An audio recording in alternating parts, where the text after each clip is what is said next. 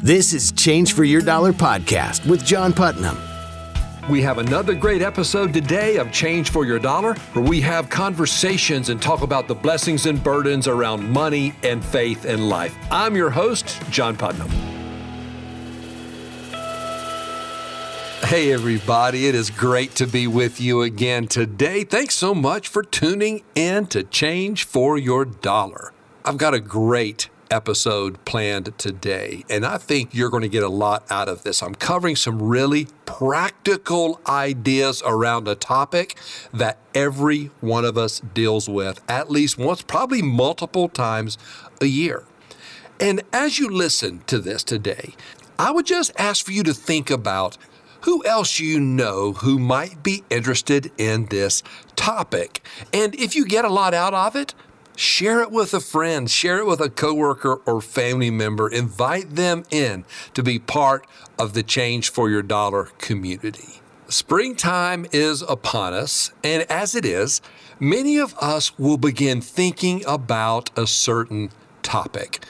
Well, now that I think about it, whether it's summer or fall or winter, you are probably also thinking about this topic in one way or another. I'm talking about getting away for a vacation, a time away with your family or your friends. You've saved the money to go so you're not going into debt. Of course, you know I had to say that. You book the flights or you gas up the car or camper, you book the rooms, you make the plans, and then the time draws near. Now, most of us work extra hard before we leave to make sure that everything is nicely buttoned up, don't we? And then you head out on your vacation. But so many times I found myself, I'm a lot more exhausted than normal because I've put so much time in getting ready. Oh, and then the vacation begins. Or does it?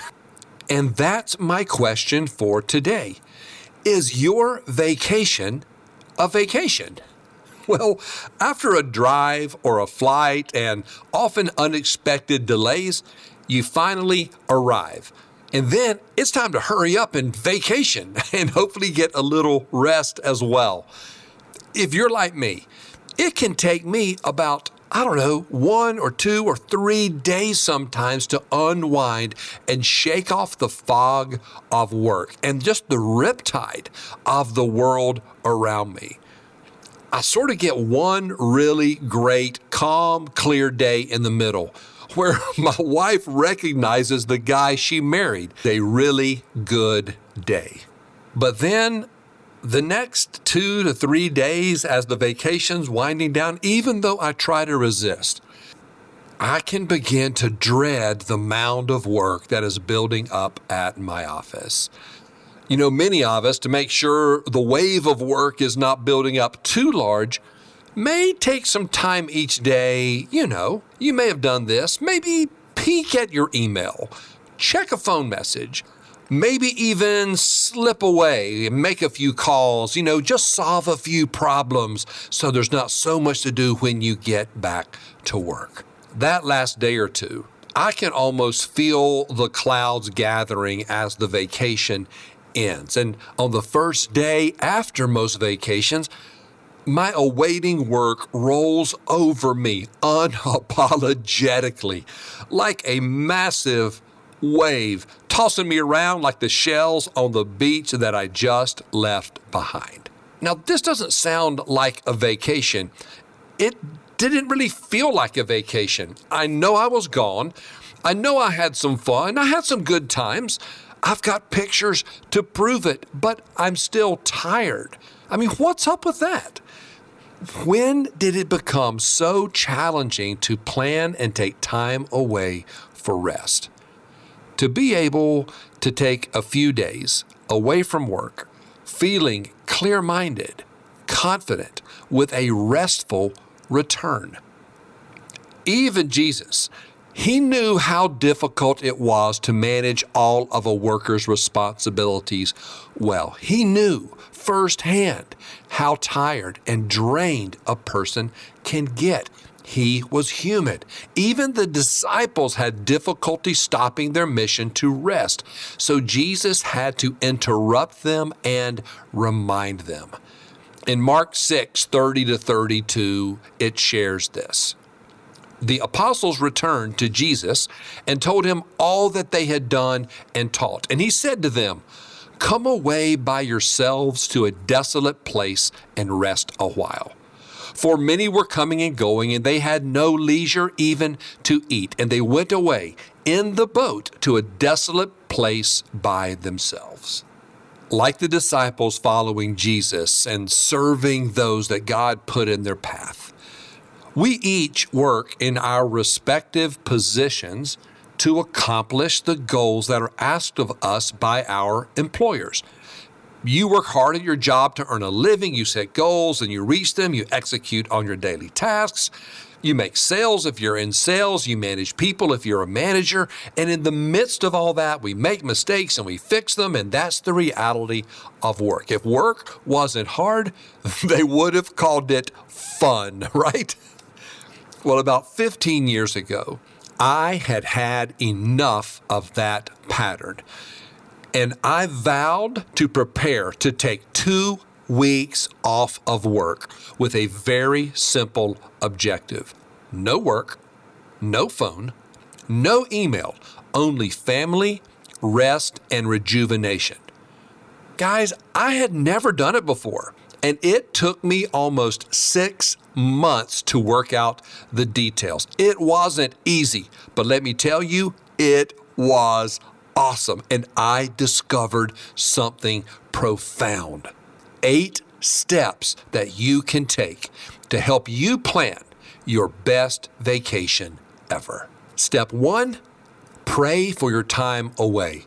You know, for the faith that God will take care of you and your work. I think this is what it all boils down to. We need to believe that God will honor our time away and take care of our work in our absence. That doesn't guarantee no problems when you return, but it does guarantee He will be right there with you. You know that God wants you to rest. You know your employer wants you rested and rejuvenated and ready. He wants you strong and He wants your family strong. And you can also ask those near to you to pray for you, your family, your friends, and your vacation. Step two, arrange your team.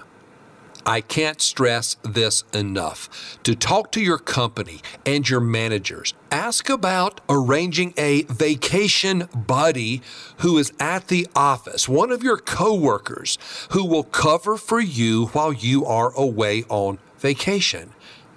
See, in the event of an emergency, have at least one trusted peer who is well equipped, who can handle any technical, operational, or interpersonal situation around your position. And in return, you can be their vacation buddy when they take vacation. Now, of course, it will be more work for you while your coworker is away, but just think how you will feel while you are on vacation and also at work when you're serving a friend and loving them well. Step three, don't sneak a peek. this is a tough one. Make no contact with the office and office email and ask them to make no contact with you. As I temporarily turn off my electronics and my connections to my office, I will intentionally turn on my connections with my family and God. Your vacation buddy is there for a reason. Trust in your preparation and let them serve you as you will serve them. Step number four consider a temporary phone. There are phones like TracFone or similar devices that are available to you, and you can give the number to your family or friends in the event of a family emergency and then discuss ahead of time what warrants an emergency. Remember, no one ever wants bad news, and the good news can wait. And if you don't feel comfortable with that, you can at least take your work email off of your phone and set an out of office reply on your voicemail that you are on vacation and won't be returning calls until you are back.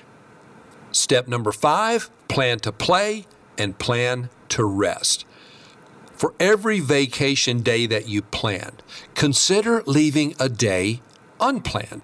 I know that sounds crazy to you planners out there who want every moment of every day blocked out. But take a deep breath and let me explain my vacational heresy here.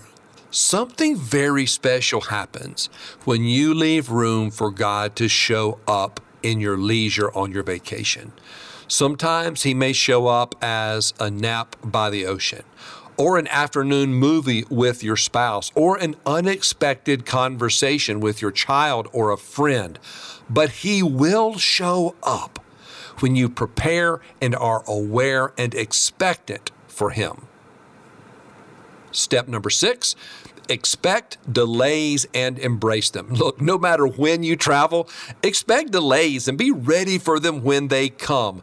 Have some activities planned for a few extra hours in the airport or in traffic. One of my friends told me one time that the unexpected overnight at the airport hotel and the resulting pillow fight and pizza in front of a movie was one of the most special memories of their trip.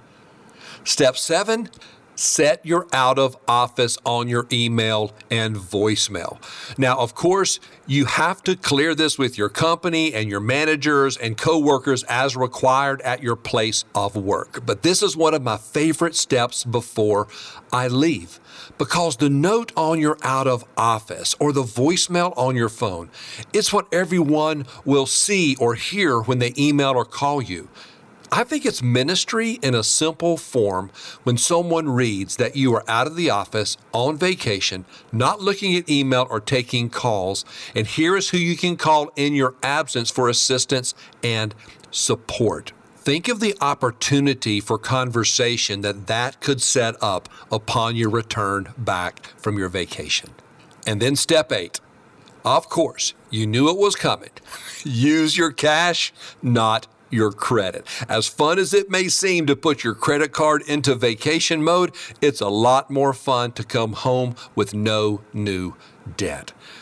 With planning, you will be amazed how much there is to do around vacation spots that cost absolutely nothing. I mean, not to mention, cards or games, family walks, cooking together, watching a movie together, and more. When you live within your vacation cash availability, you will feel better then and you will feel better when you're back home.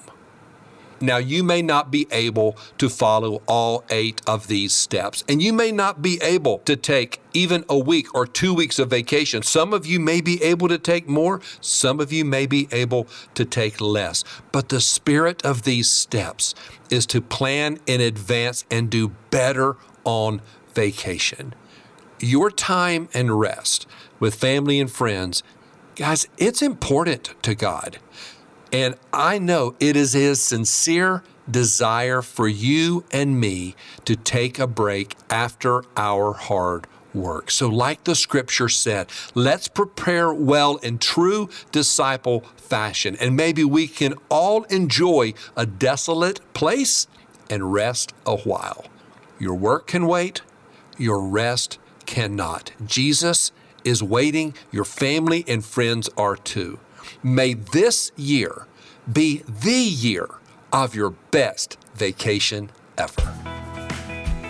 You've been listening to Change for Your Dollar podcast with John Putnam.